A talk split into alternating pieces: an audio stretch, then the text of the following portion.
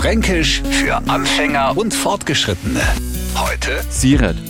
Es hast ja immer mir Franken werden ein wenig verstockt, also Leid käme schwer an uns hin, weil wir unsere Gefühle in uns tragen. Und bevor wir die richtig rauslauen, gehen wir in den Keller, damit's ja keiner sieht.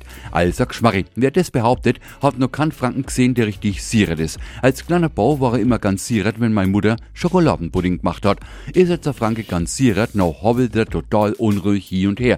Die Hände fangen er schwitzen oh, und er kuss kaum mehr der Warten, dass er endlich das kriegt, worauf er ganz siret ist. Siret, lieber Neufranke, ist also der Beweis, Beweis, dass wir hierzulande unseren Quillen A freien Lauf lassen können und ganz deutlich zeigen, wenn wir auf etwas total heiß sind. Fränkisch für Anfänger und Fortgeschrittene. Täglich neu auf Radio F und alle Folgen als Podcast auf radiof.de.